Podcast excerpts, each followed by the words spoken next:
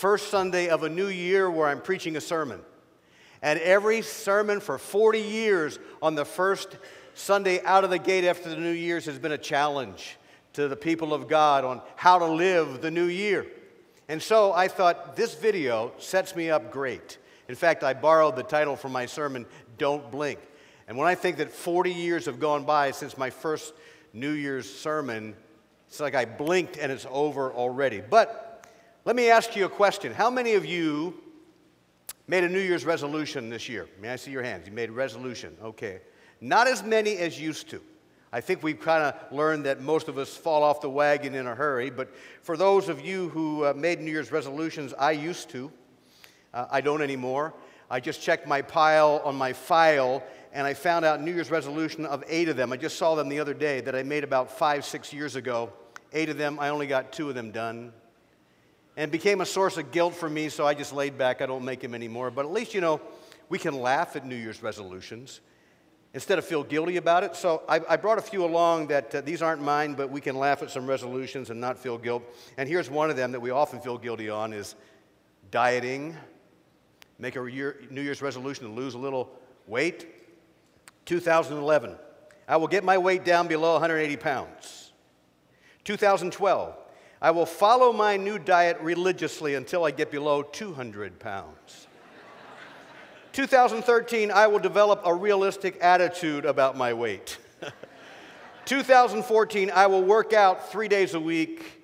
2015, I will drive by the gym at least three times a week.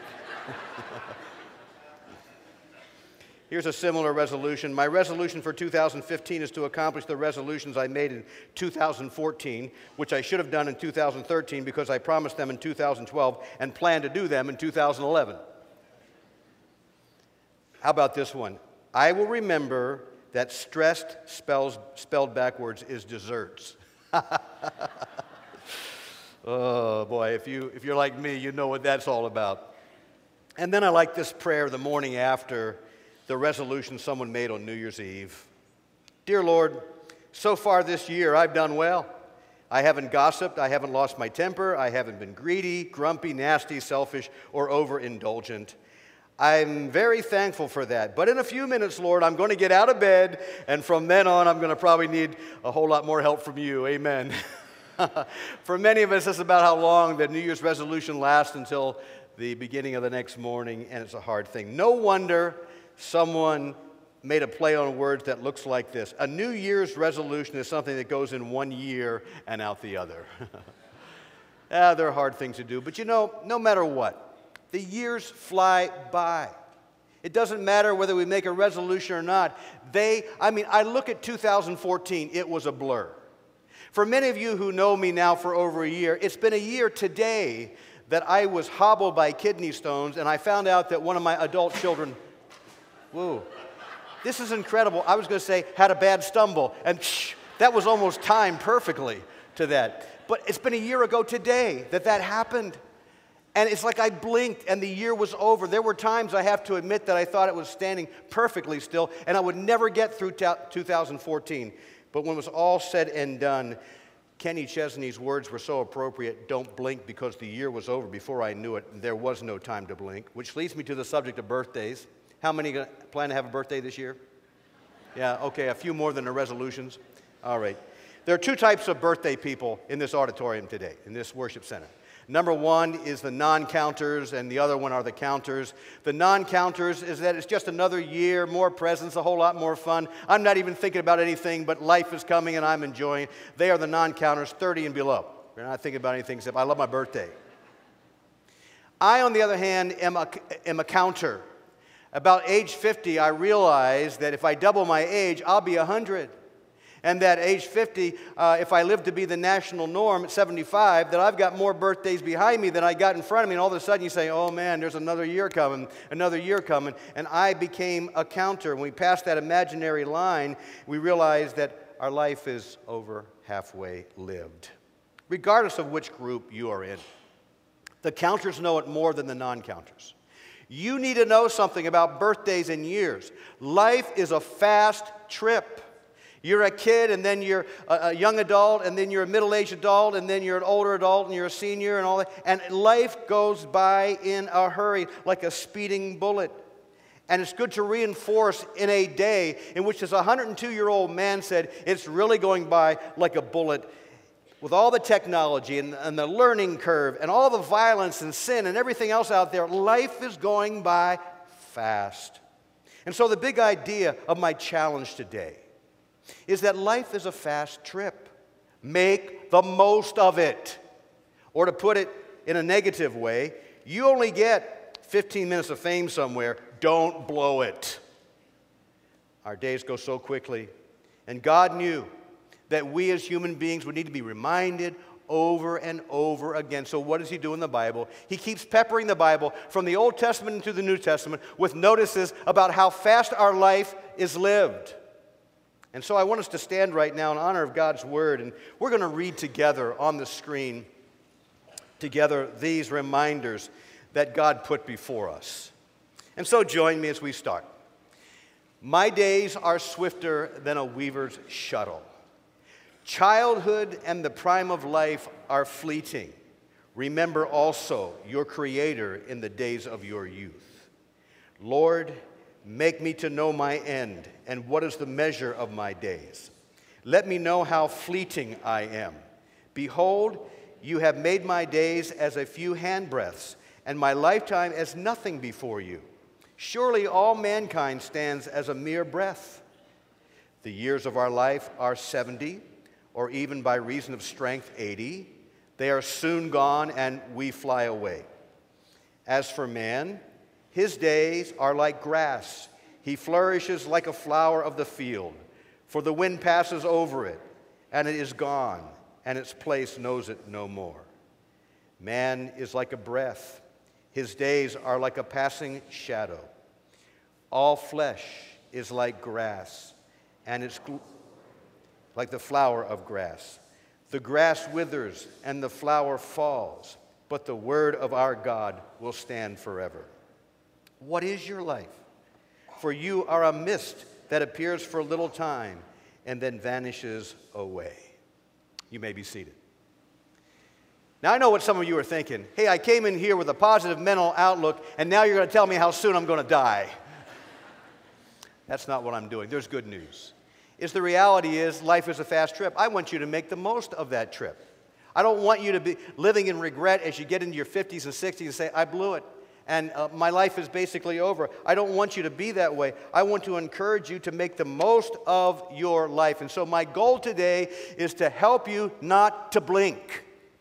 I want you to be able to live to the fullest every single day because life does go by so fast. And so, for a few moments, I want to give you a few biblical teachings about the speed of life. And then I want to go into some practical applications, seven of them, as suggestions that what you might do to grab a hold of life every day and live it for the fullest. So, there are three facts that I want to share from God's Word with you to set the stage. Fact number one is regardless of our lifespan, our days go so quickly. If you live to be 60, if you live to be 100, doesn't matter. The days go so fast. And there's a message that we saw that we just all read together. Life at its best is a fast trip. It goes in a hurry, and the march of time is relentless.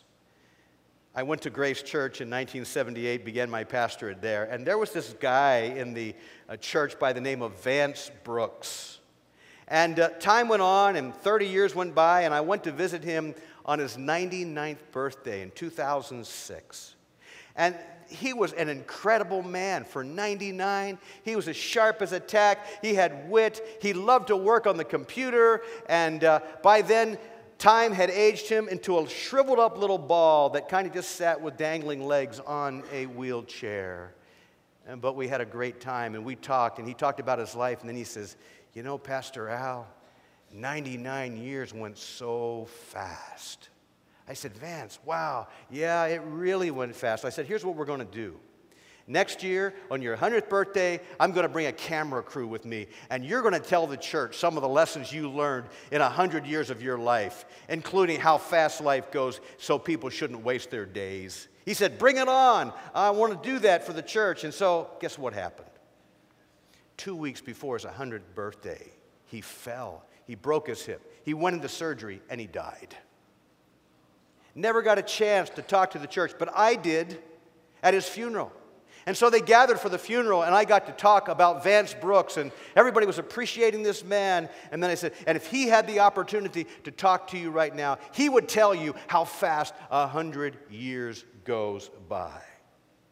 So let's consider a hundred years for a moment against the backdrop of other things. A hundred years in the span of the 20th century since Christ lived. If you were to put that hundred years and make it the equivalency of a 24 hour day, a hundred years in that 24 hour day would be 1.2 hours, and that's all it would be, a hundred years since the time of Christ uh, lived. And if you were to consider a hundred years in the 4,000 years of recorded history, you would have 36 minutes out of a 24 hour day. It goes awfully fast.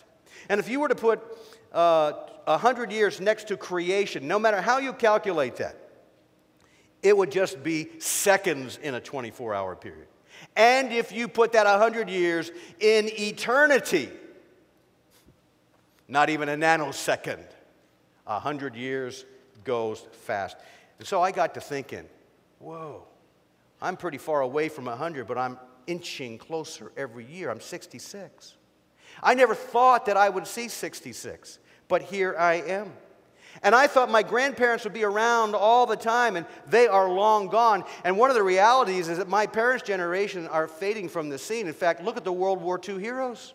We're losing them every day, and there aren't that many of them left. And I was thinking about my elementary teachers, and my high school teachers, and my college and seminary teachers. Many of them are gone, and all of them retired.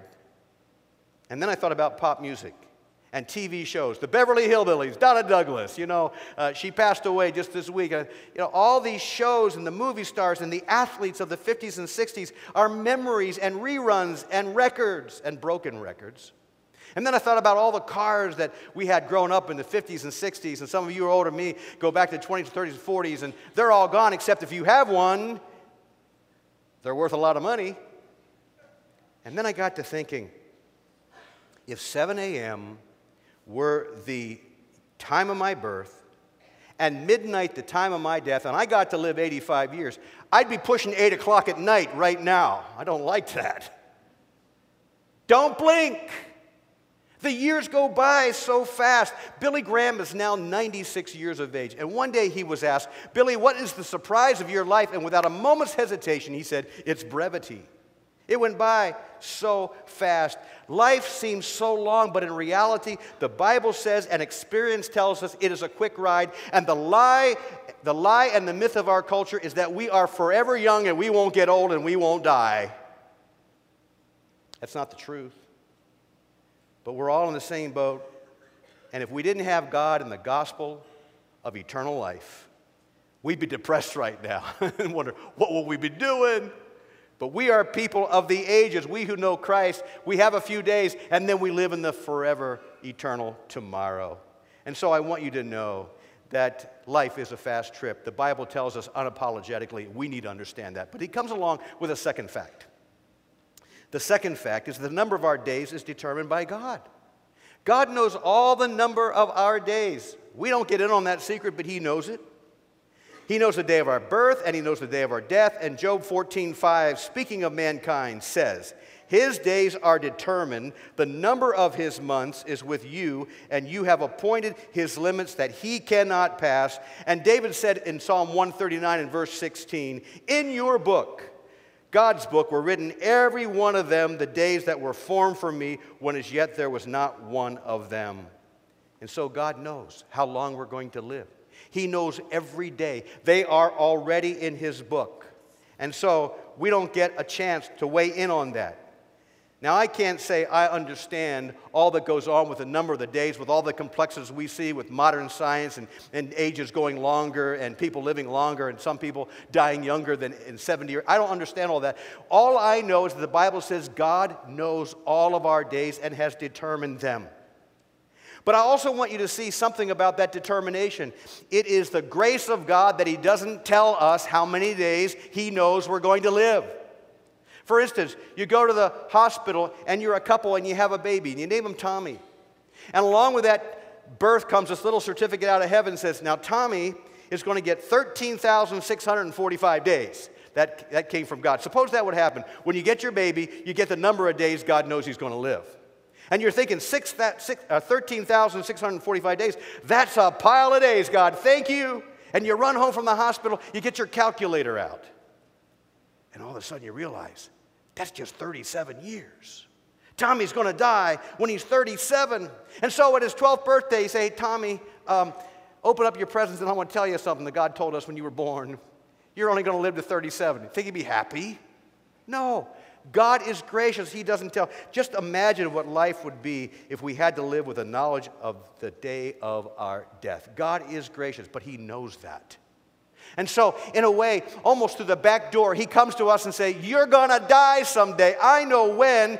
Don't squander your good days." Which leads us to the eternal day. Fact three: God's days are vastly different than our days. And we have to understand that our day is 24 hours, God's day is everlasting. Everlasting. And so the psalmist says, Psalm 90, from everlasting to everlasting, you are God, but you return man to dust. Psalm 103, 15 and 17. As for man, his days are like grass, but the steadfast love of the Lord is everlasting. Psalm 90, verse 4, is repeated in 2 Peter chapter 3. It says, With the Lord, one day is as a thousand years, and a thousand years as one day. And so God's time is entirely different, and we need to dial into His time to make any sense out of our days at all. And what's the, ta- the takeaway? Is that we need to know Christ as our personal Savior to get into His kind of day. Because if we don't know Christ as our Savior, we will never get into the eternal day and live with Him forever. And the days we live here will be squandered, and eternally, eternity will be lost. We never want to get in that predicament. And so the Word of God says, don't blink. So, three key facts about the days of our lives they go incredibly fast. Number two, God knows the exact number of them. Number three, our days are nothing compared to eternity, so make the most of them while we live them. So, the lesson today, in light of all that teaching, is don't blink. Now, I learned something in seminary that has stayed with me all of these years as the primary lesson as I share my suggestions so that you won't blink in your life, that one and only life that you get. And here's my advice live today as though it were your last day but that you had a lifetime of them to live. Live today as though it were your last day, but that you had a lifetime of those to live. Put this way scripturally, the psalmist said in 90 and verse 12 So teach us to number our days that we may get a heart of wisdom. So, how would you live if it were your last day? I wish I had time to put you all in groups of four and five so that you could kind of buzz back and forth and say, hey, here's what I would do. Here's what I would. We don't have that luxury today of time. So I'm going to give you seven suggestions quickly that might help you to live today for all that it's worth so that you don't blink, but that you had many, many, many of those kinds of days to live. So, if it were your last day, suggestion number one spend some time with God. I mean, if I knew this were my last day, I'd be checking in with the Lord real quick and say, Well, Lord, it's my day, and I'll be seeing you real soon. I want to kind of prime the pump right now that I'll be with you very shortly, and I, I want to commune with you, something that I'll be doing forever and ever. Well, probably it isn't our last day today. But why wouldn't you want to do that anyway? Today, why wouldn't you want to get with a God of the creation, the, the, God of the universe, the creator of the universe, and spend some time in His Word and spend some time in prayer with Him and some time in meditation, enjoying His presence, and do it every day until He calls the day that you die?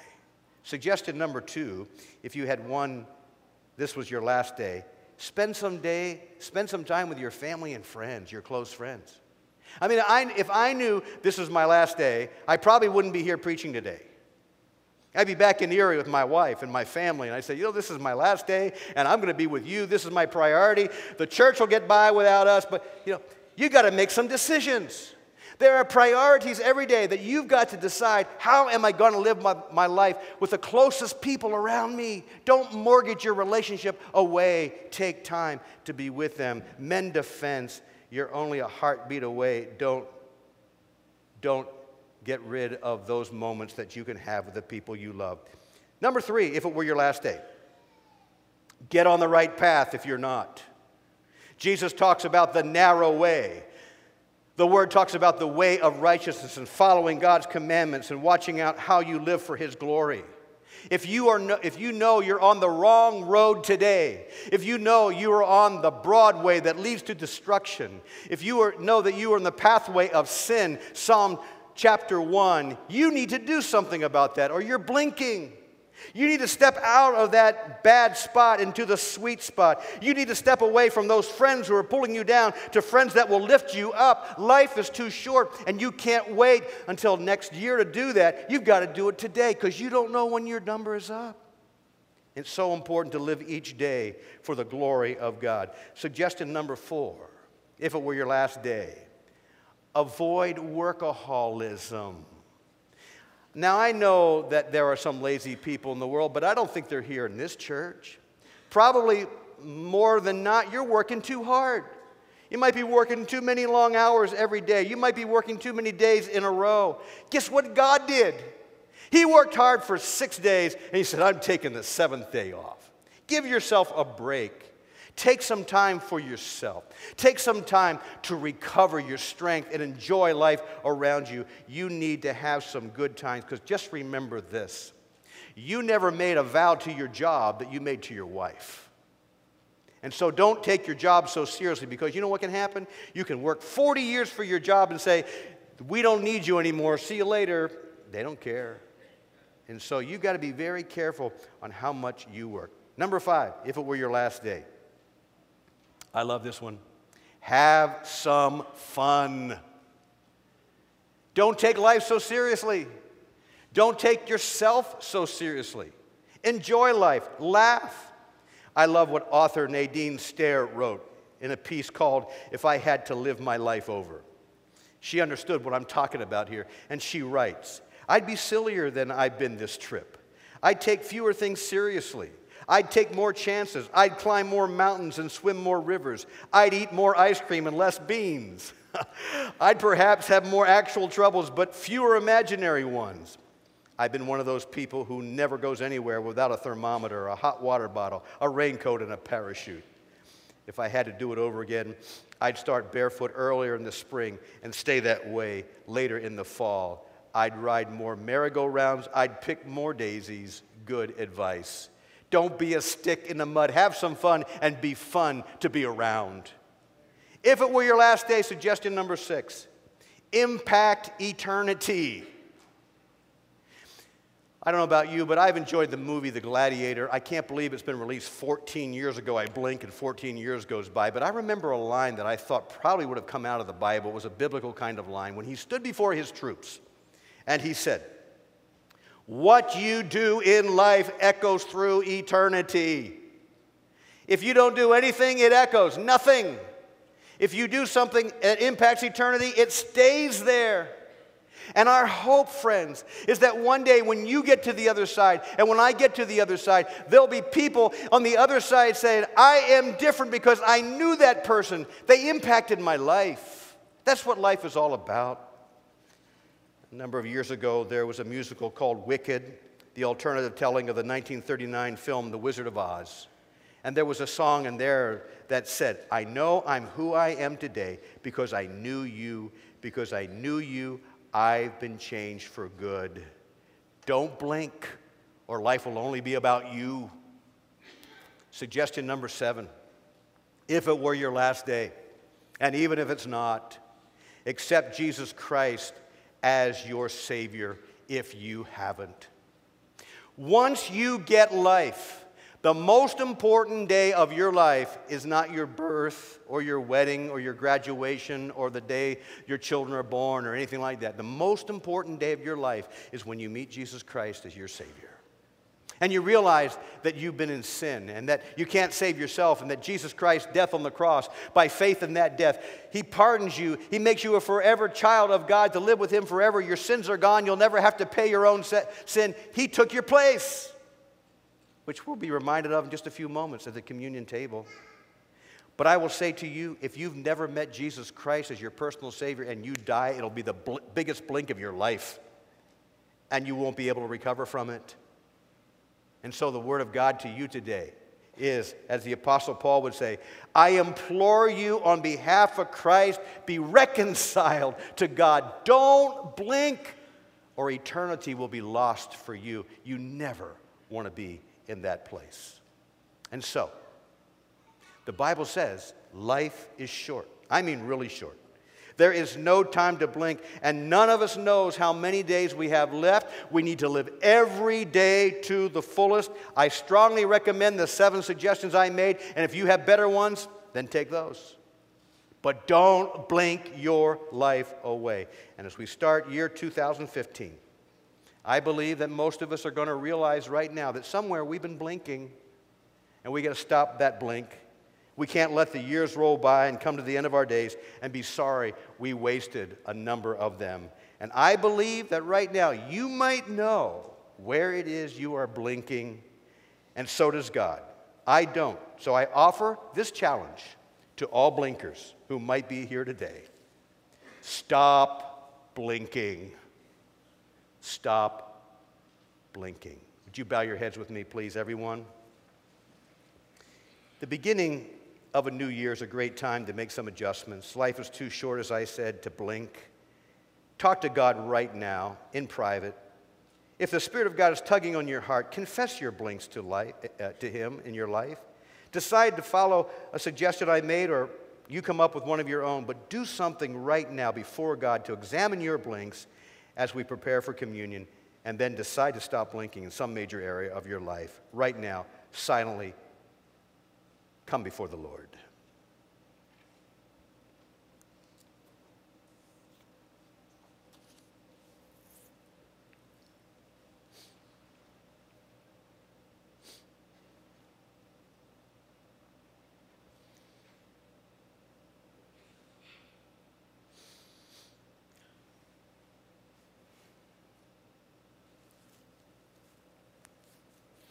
Lord, my experience tells me that probably all of us blink too much. As we've had this moment of inventory before you this morning, I pray that maybe every one of us would have some insight of an area that we're blinking that we shouldn't, that we're wasting some time, that we're not impacting, or that we're doing things we shouldn't do, or that we're not making opportunities to help other people like maybe we could that would impact eternity. Help us not to waste our days that go so quickly. God, I pray that as we inventory our hearts before you today, we would leave this place changed people that blink less. And all God's people said, Amen.